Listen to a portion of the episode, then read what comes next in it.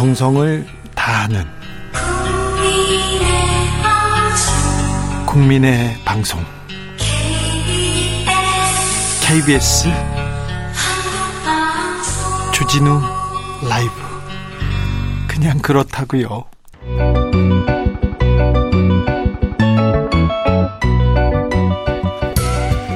한층 날카롭다 한결 정확하다 한편 세심하다 밖에서 보는 내밀한 분석 정치적 원의 시점. 오늘의 정치권 상황 원회에서 더 정확하게 분석해 드립니다. 최민희 전 더불어민주당 의원 어서 오세요. 안녕하세요. 불굴의 희망 최민희입니다. 김용남 윤석열 캠프 공보특보. 안녕하세요. 네 안녕하세요. 호기심 천국 김용남입니다. 네. 오랜만에 마스크를 벗고 방송해도 네. 된다고 해서 네. 벗었습니다. 네. 아무튼 어, 캠프 윤석열 캠프가 승리를 거뒀는데 네. 김용남 의원님 왜 이렇게 근심이 가득하십니까? 김용남 아니, 의원님도 8위 때? 근심이 하이에나? 가득한 게 아니고요. 어, 8위 때는 하이에나? 그 금요일 날 오후에 발표가 됐잖아요. 경선 결과가. 예. 근데 그날은 그냥 조용하게 지내고 네. 그 축하주를 어제 저녁에 먹었거든요. 네, 네, 알겠습니다. 아, 어제 좀 달리는 바람에 네. 오늘 컨디션이 안 좋습니다. 아니 근데 검사들은 너무 많이 달려요. 술을 조금씩 드셔야 되는데 퇴직한 이후에도 네 음. 너무 많이 달리세요. 윤 후보도 많이 먹고 우리 후보님 후보님이래 저기 저기 특보님, 특보님도 많이 드시고. 이제 특보 아니, 잘린 거야. 해산됐잖아요. 음, 해산돼요? 예, 캠프는 오늘 해산되고. 오후에 해산 해산식 했어요. 했어요? 예. 그러니까 이제 무직 아니 다시 꾸려지겠죠. 어, 그렇죠. 아니 네. 윤석열 캠프 공보 특보로서 얼마나 많은 중요한 역할을 다 했습니까? 특별히 네. 왕자 그 사건을 막은 사람은 다 지금 손가락 혁명으로 손가락 혁명으로 이 막은 사람은 김용남 아닙니까? 그런데 원래 예? 경선 때 열일한 분들은 네. 본 캠프에서는 배제되죠. 그게 법칙이에요. 아니죠. 이렇게, 이렇게 윤석열 캠프를 지금껏 끌고 왔는데 김종인 비대위원장이 와가지고 다시 다 내놓으라 이렇게 얘기하는 게 이게 말이 됩니까? 아니 근데 그렇다고요. 정치가 참 이상한 게 이제 본 캠프가 꾸려지잖아. 네. 그럼 경선 때 열심히 한 사람들은 이제 이미지가 안 좋으니까 좀 비키고 중도에 있던 분들 있잖아요. 팔짱 네. 끼고 있던 분들이 말하자면 중도 확장이라는 명분으로 음. 이제 들어와서 요직을 차지하는 거죠. 근데 그래, 도 코어들은 같이 가잖아요. 근데 이제 정의가 실현되나 좀 지켜보겠습니다. 네. 아니 배제해 주시면 고맙죠 뭐. 아 이것도 무슨 또 아유, 그런 소리. 8825님께서 우리 용남이 형 잘 부탁합니다 이렇게 문자가 왔습니다. 네. 잘 부탁합니다 용남이 형. 네. 자 대선 대진표가 완성됐는데 근데 홍준표 의원이 네. 깨끗하게 승복한다. 내 역할은 여기까지다. 얘기는 했는데 그 다음부터 말 나오는 게 둘 중 하나는 감옥한다. 이회창 지지율 폭락한 거 봐라. 아직 멀었다. 얘기 합니다. 조금 이거 조금 걱정이 되네요. 그냥 속 시원하게 와 뒤끝 장렬이네 이렇게 얘기하고 싶지만 네. 이렇게 얘기하면 안 되겠죠. 결국엔 합류하실 겁니다. 결국에는요. 네. 결국에 합류할까요? 홍준표의 목소리 잠깐 들어볼게요. 당신만으로는 대선을 이기기가 어렵습니다. 우리 당원들이 한 50만 당원으로 보더라도 민심에 비하면 그거는 100분의 1밖에 되지 않습니다. 앞으로 넉 달이 남았습니다. 넉 달간 어떤 상황의 변화가 올지 참 걱정스러운 게 아, 앞서는 게 아마 두 사람 중에 한 사람은 선거에 지면 감옥에 가야 할 겁니다. 경선에 승복한다. 그러나 내 역할은 여기까지다. 전당대회 소선이잖아요. 분명히 이야기했습니다. 비리 대선에는 참여하지 않는다. 그리고 당원들이 힘을 합쳐서 어, 정권 교체에 어, 나서주기를 바란다. 그런 말씀을 드렸는데 원팀 정신하고 어, 별개일 겁니다. 자, 정치인의 심리는 또 우리 최민희 의원이 또 전문가죠. 우선 저는 홍준표 후보의 말 중에 전적으로 동의하는 말이 있습니다. 그게 검찰의 손에 맡겨진 대선이다는 네. 시각은 동의합니다. 지금 네. 어, 정치권이 언제부턴가 정치권에서 정무적으로 해결해야 될 일을 전혀 풀지 못하고 껄핏하면 이게 고발하고 그래서 이게 재판부의 최종 결정을 기다리고 이게 지금 여야가 반복하고 있잖아요. 그 이번 대선에서도 검찰의 칼날 위에 두 후보가 서 있게 되었다. 이 부분은 과연 정치권이 잘하고 있나 이 문제 제기에 동의하고요. 그리고 그 두 사람 중에 한 사람은 감옥 갈 거다. 네. 이거는 그냥 예측이신데 비리 의혹이 사실이 아니면 그런 일은 없을 것 같고요. 아니 근데 비리 대선이라고 얘기했고 한 명은 대통령 되고 한 명은 감옥 갈 거라고는 단언하시던데요. 네, 근데 저거는 뭐 그냥 약간 뒤끝 장렬 플러스 뭐 그게 섞여 있다고 보고 근데 저분이 얘기한 것 중에 이회창 후보 관련하여 네. 이회창 후보 두 아들이 군대 안 갔잖아요. 네. 근데 그게 불법은 아니었지만 두 후보가 다 군대 안 간 부분이 석연치 않아서 지지 연설을 한 번도 하지 않았다. 이 부분은 과거의 팩트를 얘기한 거고요. 그 다음에 김용남 의원께서 제가 민주당이 원팀으로 몸살을 앓을 때 제가 이거는 곧 국민의힘의 미래다 이렇게 말씀드렸거든요. 그런데 지금 그 미래가 된 거고 민주당은 제가 한 달 정도 걸릴 것이다. 이게 화학적 결합과 물, 그 물리적 결합을 하는데 근데 아직도 화학적 결합이 민주당도 다 끝난 건 아니거든요. 네. 근데 물리적 결합조차 어렵지 않아 보입니다. 지금은. 네. 예, 그래서 이 부분에 대해서는 김종인 위원장과 홍준표 전 검사의 악연부터 네.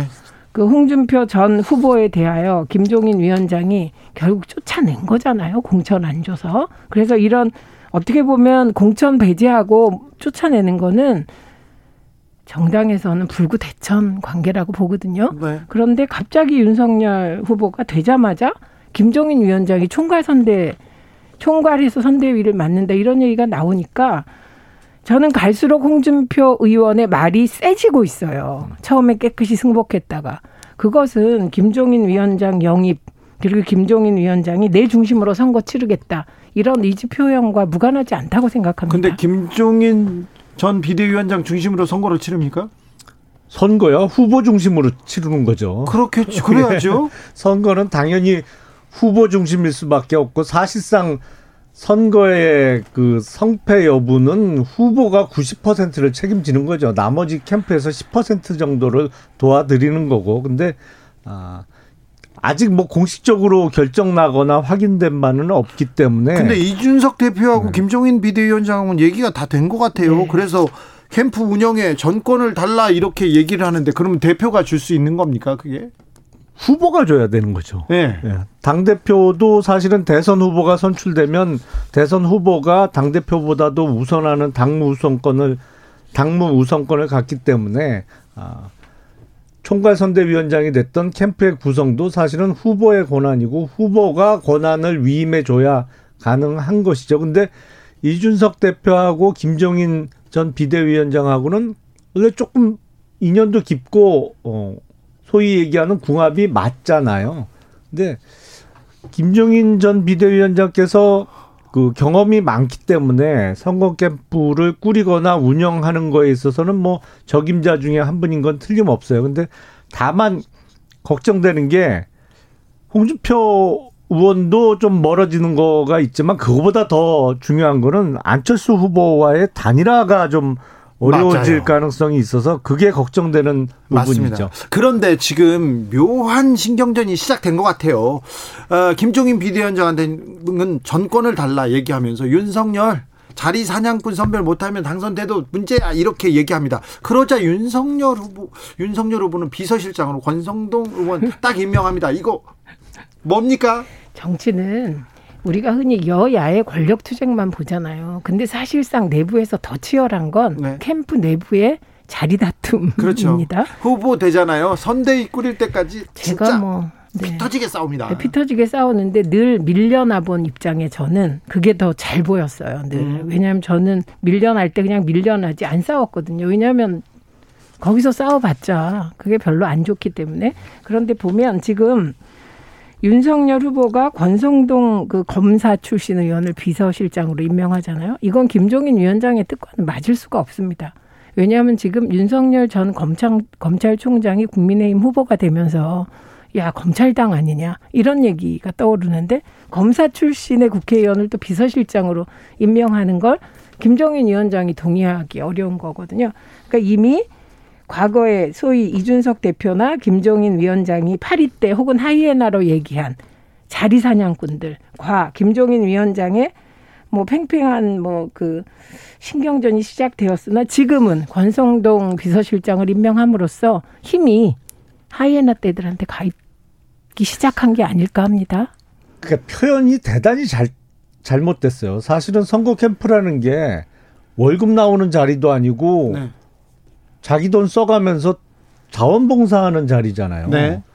아니 그걸 뭐 꼭 시켜달라고 누가 한 것도 아니고 네. 어 2년 맞는 사람들이 이제 아 도와달라 도와 아 도와야 되지 않겠느냐 이렇게 해서 꾸려지는 게 선거 캠프인데 그거를 아주 경멸적인 표현을 쓰는 사람들 자체가 대단히 잘못됐다고 저는 생각을 합니다. 그럼 김종인 위원장과 이준석 대표가 잘못된 그 거네요. 표현을 사용한 거는 대단히 음, 잘못한 네, 거죠. 네, 그거는. 네. 그렇죠. 아니 그리고 아, 더 얘기하면 여기 좀 멀어질 수가 있으니까 딴 얘기 해야 되겠습니다만. 딴, 얘기, 딴 얘기를? 366 지금 주제가 이건데. 그렇죠. 3660님께서 홍준표 의원님 평소 비호감이었는데 깨끗하게 승복한다는 선언 듣고 호감도 상승했어요.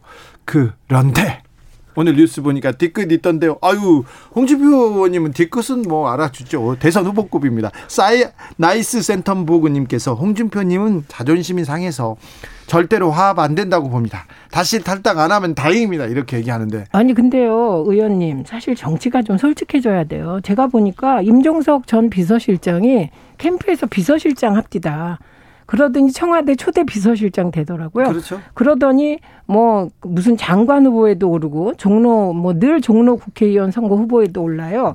그러니까 그 캠프에서 요직을 맡는다는 게 돈 받는 건 아니지만 그걸 자봉이라고 표현하면 정말 진짜 자봉들에게는 속보이는 일인 것 같아요. 캠프에서 권성동 비서실장이 이제 만약에 좋은 일이 있으면 이분은 법무부 장관 가거나 그런 거잖아요. 그래서 네. 저는 캠프에 그 자리 다툼이 심한 것은 미래에 자기가 권력의 지분을 나눠갔기 때문이라고 생각합니다. 그래서 그, 래서 선대위에서 한 자리 하려고 아, 그렇죠. 인수에서 또한 자리 하려고. 또 하려고. 그래서 제가 김용남 우리 전 의원님도 아유 그 잘라주면 좋죠. 이런 자세 때문에 여기 계시는 거라고요. 좀 그 거기 가서 투쟁해서 좀. 좀 뭔가 한 자리 하시죠. 반성하겠습니다. 그러니까 반성. 권성동 네. 팔 비틀고요. 음. 저기 뭐지 누구지 윤 후보 발목알지를 이렇게 잡고 그렇죠. 잡아가지고 얼른 내놓으라고 하십시오. 아니 근데 와이프가 그 코로나 때문에 그 애들 아무데도 한 지금 이건 지금 너무 낭만적인 지금 접근법이에요. 지금 그래서 얼굴이 저 해맑은 거예요. 네, 안 돼요. 호기심을 어 그 자리는 선대위는 나한테 뭘 줄까 이 얘기를 더 하셔야 되는데. 아, 맞습니다. 어우. 내년 3월 9일까지 아무데도 못 간다 그러면 와이프가 화낼 것 같아요. 아니 그 3월 9일 음. 이후에 가셔야 되는데 아참 그런데 이 윤석열 캠프와 음. 김종인 비대위원장 이 케미는 어떨까요? 이준석 대표와 케미 그리고 홍준표는요. 또 그다음에 안철수는요. 김동연은요. 어찌해야 될지 숙제가 만만치 않습니다. 방금 말씀드렸습니다만 제일 염려되는 부분은 그거예요. 염려되는 부분은 그러니까 잠시 후에 안철... 6시에 2부에서 아, 하겠습니다. 예, 예. 네. 2부에서 저희들은 다시 정치적 원의 시점 이어가겠습니다. 주진우 라이브 2부 시작했습니다. 지역에 따라 2부부터 함께 하시는 분들 계시죠? 어서 오십시오. 함께 해 주십시오. 1부가 궁금하다 싶으면 유튜브에서 주진우 라이브 검색하시면 됩니다. 라디오 정보센터 다녀오겠습니다. 정한나 씨. 정치적 원의 시점 이어가겠습니다. 최동률입니다. 최민희 전 의원님 시사평론 참 잘하십니다. 멋져요. 같이 차 한잔 하고 싶습니다. 몇 살이세요? 네. 어, 시사평론 말고 인생평론은 더 잘하고요. 인생 상담은 더 잘합니다.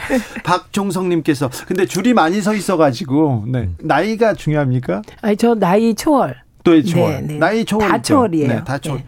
요새 네 많이 네. 네. 외로워하십니다. 박종성님께서 정치인이 무료 봉사라는 게 있나요? 이렇게 합니다. 4988님, 이제 이준석 효과 사라지나요? 얘기하는데, 참, 이준석 대표의 생각은 어디가 있는지, 김종인 전 비대위원장의 생각은 어디가 있는지, 윤석열 후보의 생각은 어디가 있는지, 또 그 정치인들의 생각은 어디가 있는지 참 걱정이에요. 뭐, 그 좀. 우선 저는 이준석 대표는 네. 정말 국민의힘의 보물이라고 생각합니다. 이준석 대표의 존재 자체가 자칫 어르신 정당, 검사 정당으로 보일 수 있는 국민의힘을 그냥 신선하게 느껴져요. 실수를 하더라도. 어. 그런데 이준석 대표가 사실 거의 시사평론계에서 10년을 한 분이잖아요. 그래서 나름 내공도 있어서 지금 김종인 위원장이 중심 같지만 저는 이준석 대표가 중심에서 소위 권력 투쟁을 하고 있다고 보죠. 누구랑? 국민의힘의 중진 의원들이랑. 네. 한 팀 아닌가요? 한 팀은 화학적 결합 돼야 된다니까요. 팀이 어디 있어요? 정치적 목적을 위해서. 네, 아니 제 말씀은 이준석 대표하고 김종인 전 비대위원장이 한 팀 아닌가 그런 아, 말씀을 드린 그렇죠. 거죠. 네, 지금 뭐 네, 한 팀인데 또 다른 생각을 하고 있는 것 같습니다. 아, 그렇죠. 자, 그런데 오늘 이준석 대표가 복주머니 이렇게 두 개 주던데 그 안에 초콜릿 들어 있나요? 뭐가 제가 보기에는 하나는 열심히 하세요. 네. 이렇게 들어 있을 것 같고요. 네, 또 하나는 꼭 이기세요. 이렇게 들어있을 것 같아요. 그 정도? 예. 그 정도 애교? 네. 왜냐하면 그러니까, 네. 선거에 왕도 없거든요. 그럼요. 거기 그러니까 무슨 뭐 특별한 게 있을 수가 있나요? 이래서 김용남 네. 의원님이 공보 네. 미디어 특보 단장을 해야 된다니까. 저걸 저렇게 받아쳐야지. 그렇지. 아 거기에 뭐 대단한 거 있습니다. 그럼 그때부터 구려지는 거거든요. 그리고 이게 왕자 논란 이후에는 그 비단 주머니 얘기하는 건 실수예요. 네. 네. 그런데 저렇게 받아치면 어 신선해서 어, 맞습니다. 저도 그렇게 봅니다. 네. 8078님께서 하, 왜 국민의힘은 전부 밖에서 데려오나요? 국민의힘 내부에는 능력자 없나요? 김용남이 있습니다. 자, 그래도 윤석열 후보로 결정되면서 윤석열 그리고 국민의힘 컨벤션 효과는 누리고 있습니다. 민주당에 음. 비해서 네, 민주당에 비해서 누리고 있죠. 그몇 가지 요인이 있는데 네. 제가 말씀드린 바 이낙연 후보에 대한 민주당 지지자들의 마음은 첫사랑이다. 음. 그래서 오래 간다. 최소 한 달 걸릴 것이다. 이런 말씀 드린 적이 있는데 예. 사실은 홍준표 후보에 대한 2030의 사랑은 첫사랑이기보단 풋사랑에 가깝다고 저는 생각해요. 그게 오래된 사랑이 아니라는 거예요. 아니 풋사랑, 첫사랑, 풋사랑 예, 이게 차이가 다르죠. 있어요. 첫사랑은 네. 지금도 주진우 기자도 첫사랑에 가슴 메일 때가 가끔 있지 않습니까? 아니, 제 얘기를 그런 문제라고 생각을 해요. 근데 그 컨벤션 효과는 내가 보기에는 길어야 3일이다. 3일이다. 네. 두고 네. 보십시오. 3일이요? 네, 3일. 오. 김용남 아, 컨벤션 효과 확실히 있죠. 네. 왜냐하면 딱 경선 발표 이후에 이루어진 여론조사에서 어쨌든 여러 군데에서 윤석열 후보하고 이재명 후보의 그 지지율 격차가 확 벌어졌잖아요. 그러니까 네. 홍준표 후보가 한 15% 내외 지, 받던 지지율이 상당 부분이 윤석열 후보로 옮겨오면서 그 윤석열 후보, 이재명 후보의 지지율 격차가 여론조사에 따라서 12% 내지는 15% 벌어지는 여론조사 결과가 나왔으니까 확실히 효과는 있는 거고 제가 보기에는 3일입니다. 3일보다 훨씬 오래 갈 것 같은데요. 왜 제가 그 말씀 드리냐면 네.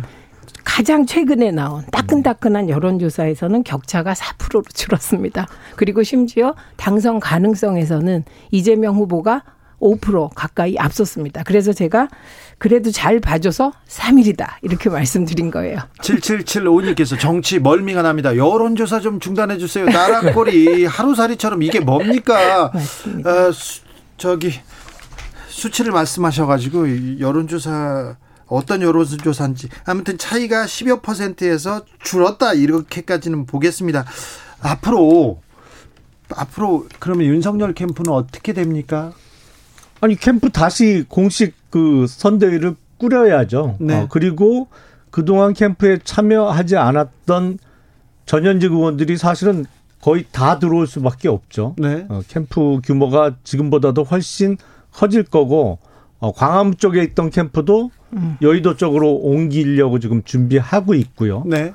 뭐 이래저래 더 규모도 커지고 사람도 많아지고 더 어, 복잡해지겠죠. 네. 사람이 많아지고 복잡해지면 또 이게 어, 사공이 많아지는 건데. 캠프는요, 어떤 캠프든 이렇게 어지럽고 그러다가 질서가 생기면 끝나 선거가 그렇죠. 그게 캠프의 법칙입니다. 네. 아 그래요? 선발 맞추다가 딱 네. 맞을 때 되면 끝나잖아요. 네. 네. 그래가지고 아 며칠이 부족했어. 네. 아 며칠만 더 있었으면 우리가 따라잡았다 다 그 얘기를 해요 그 후보들이. 네. 진 후보들은 다 그 얘기를 하는데 윤석열 후보 광주는 가십니까? 예. 10일 아 그리고 11일은 봉하마을 이렇게 1박 2일 일정으로 네. 잡혔죠. 이렇게 다녀오신다고요? 네. 봉하마을도 가세요? 네. 네. 어, 효과가 있을까요? 광주 봉하마을? 꼭 효과를 뭐 노리고 간다기보다는 아니 지금 대선 후보잖아요. 네. 전국 어디나 다 가야 되는 거고 네. 또 얼마 전에 그 사건도 있었기 때문에 네. 어, 찾아뵙고 네. 저희가 철저하게 준비하고 있는 건 단 하나밖에 없습니다. 어떤 거요? 진정성. 진정성이요? 네. 그 진정성의 핵심은 네. 이 사안을 그 초기로 거슬러 올라가면 전두환이 과연 정치를 잘했냐. 네. 요 발언에 대한 확인입니다. 그게 거? 그걸 하고 싶은 거예요. 광주 시민들은. 아니 그 얘기가 또 문제고 또 개사과에서 진정성은 없다 이렇게 그렇지. 나왔는데 다시 진정성 그 오공 관련 발언은 사실은 그 적재적소에 사람을 잘 쓰는 사람의 기용과 관련한 이야기를 하다가 나온 거거든요. 예. 이게 대표적으로 그 전두환 정부 때 청와대 경제수석을 했던 김재익 수석을 예를 들면서 아, 뭐 성향이나 뭐 이걸 떠나서 능력 있는 사람을 적재적소에 잘 써야 된다는 얘기를 하다가 이제 나온 얘기라서 그걸 설명드리고 어. 네. 아니 그게 해야죠. 그러면 A 수석 하나 잘 썼다 이렇게 얘기를 해야지. 쿠데타와 5.18만 빼면 정치는 잘했다. 네. 그 주장을 굽히지 않았어요. 3일 동안 그게 문제인데 중요한 건 지금 광주 시민들은 계란은 절대 안 던지겠다. 이용당하기 네. 싫다. 뭐를 준비했냐? 사과를 드리겠다. 지금 이러고 있다고 합니다. 네. 아무튼 능력 있는 김용남은 어떻게 쓸지 한번 또 지켜보자고요. 네, 저희는 그것만 관심 있습니다. 네. 그리고는 이재명과 윤석열 본격적인 대결 시작됐습니다. 전 국민 재난지원금에 대해서도 공방 이어지고요. 1대1 회동은 성사될까요? 기본적으로 그 검사 출신들이 범죄 혐의를 받고 있는 분들하고는 좀 만나기 싫어해요. 뭐 본, 그러면 그건 음. 본인에 대한 얘기인데? 아니 본인도 이재명 후보가 지금 심각한 혐의가 있잖아요. 그래서 뭐가 심각해요? 어, 어쨌든 후보들은 선관위가 주최하는 공식적인 토론회도 있고 해서 어, 어떤 후보가 만나서 정책을 조율하는 거는 사실상 상황상 말이 안 되고요. 그래서 꼭 만날 이유가 있을까 싶습니다. 음, 이게 진짜 같아요. 그런데 공식적으로는 생각해 보겠다였는데 안 하겠다는 뜻 같아요. 아니 아니 그거는 뭐 제 생각에 도대체 만나서 후보들 간에 할 수 있는 뭐가 없잖아요. 결정을 할 입장도 아니고 네, 어떤 그래. 예를 들어서 음. 서로 공약을 조율할 것도 아니고 뭐 뭐 할 수 있는 게 없거든요. 만나서 사실은. 그러니까 그 생각은 그렇고 네. 저는 무조건 토론하자, 응해야 한다고 생각합니다. 만나자, 만나야 된다고 생각하고요. 그다음에 저는 홍준표 후보가 이게 비리 대선이다. 그래서 둘 중에 하나는 지는 사람은 뭐 감옥 간다.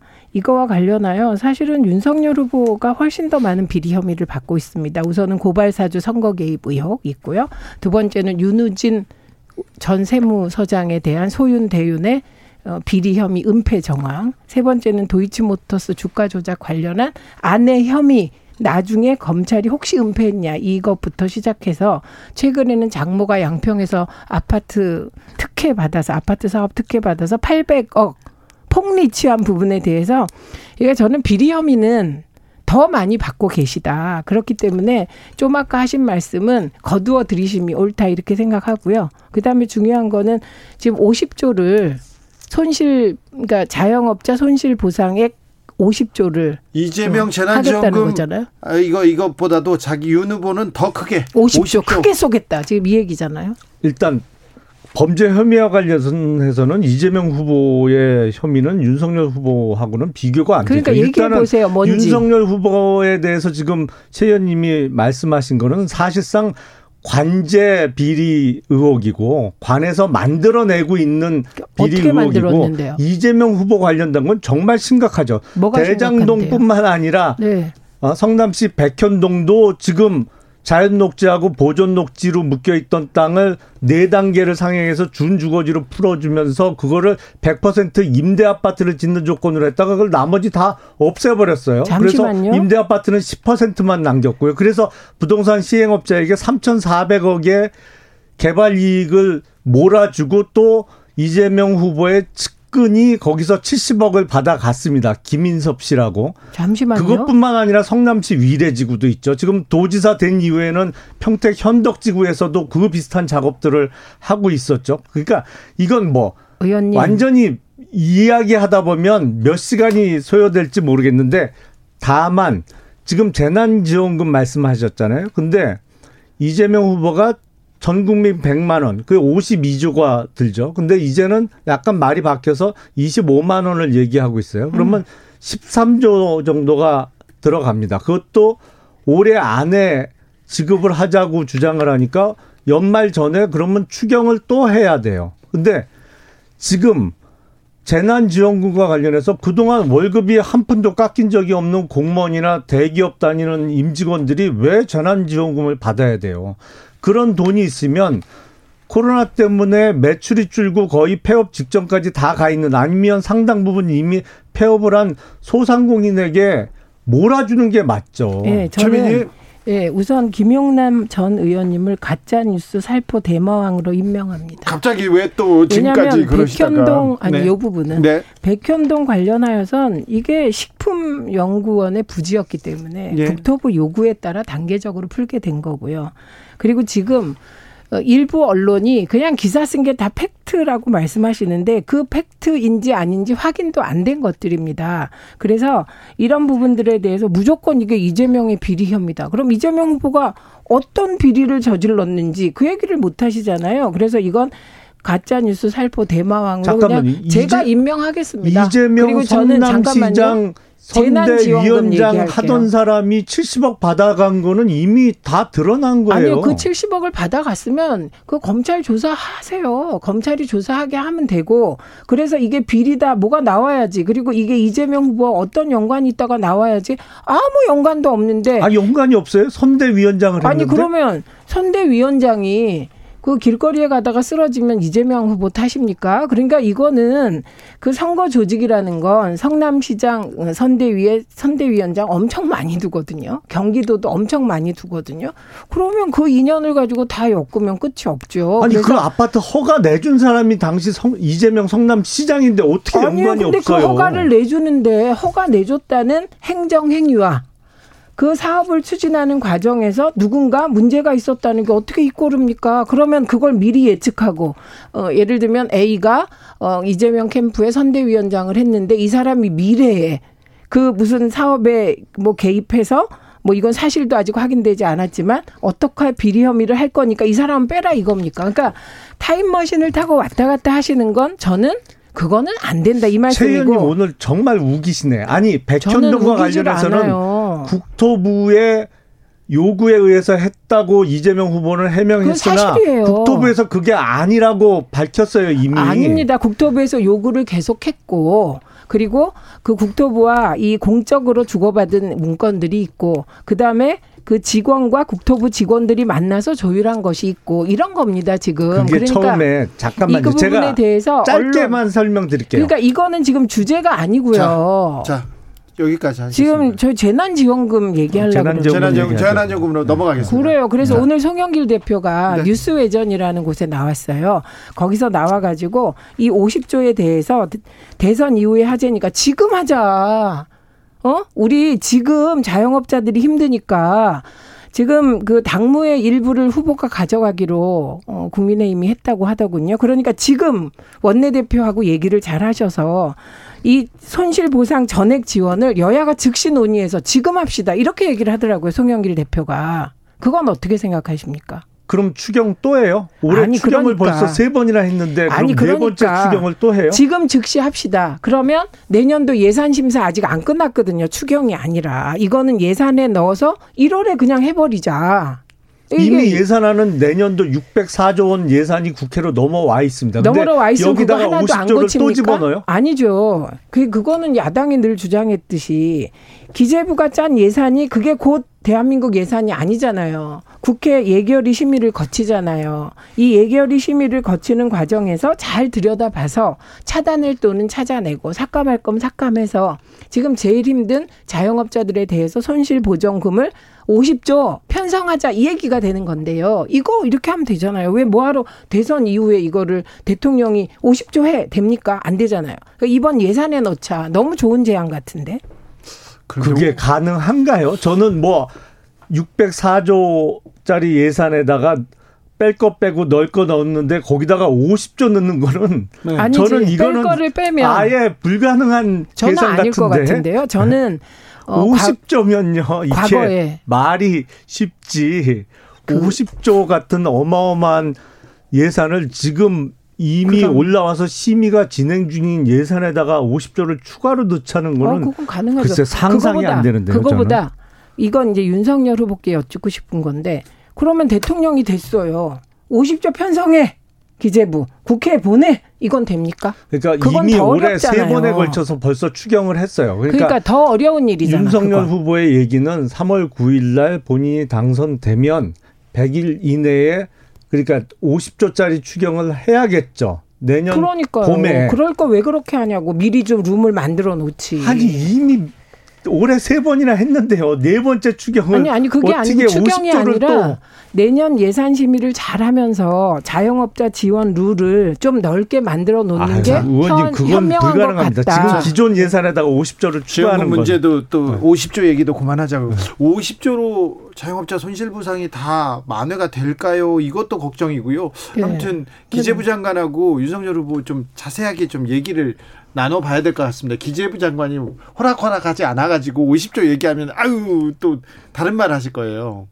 아니 근데 그 홍남기 경제부총리께서는 항상 처음엔 안 된다 그러다가 나중엔 된다고 또 바뀌시잖아요 입장이. 아, 근데 아무튼 민주당이나 대통령 뜻에서 아니 근데 어차피 지금 말씀드리고 있는 소상공인 50조 지원안은 윤석열 정부에서 하겠다는 겁니다. 예. 지금 예. 정부에서 뭐 어, 하자고 요구하는 게 아니고. 아니 그러니까 그럴 걸 빨리 해서 빨리 드리자. 뭐 이건 저는 그 송영길 대표 의원은 아무튼 지금 소상공인이 힘드니까, 힘드니까, 지금 하자는 거고 네. 지금 김영남 의원 얘기는 윤석열 후보는 자기가 대통령 되면 50조 주겠다. 이게 지금 소상공인 올해 하는 거는 불가능해요. 아니요. 지금 내년 초 소상공인 알겠습니다. 예산 지원이 2조 7천억인가 들어가 있거든요. 그거 네. 정말 적잖아요. 그거를 한 50조로 늘리고 다른 거를 이렇게 조금 빼고 넣고 하면 안 되냐? 그러면 전 국민 재난지원금은 반대하시는 거죠? 저는 반대가 아니라 이거 먼저 해도 좋다. 저는 이렇게 생각. 자 여기까지 하고 또, 주, 또 하자. 이, 그거는 뭐 나중에 토론해 가지고 누구 이기는 사람한테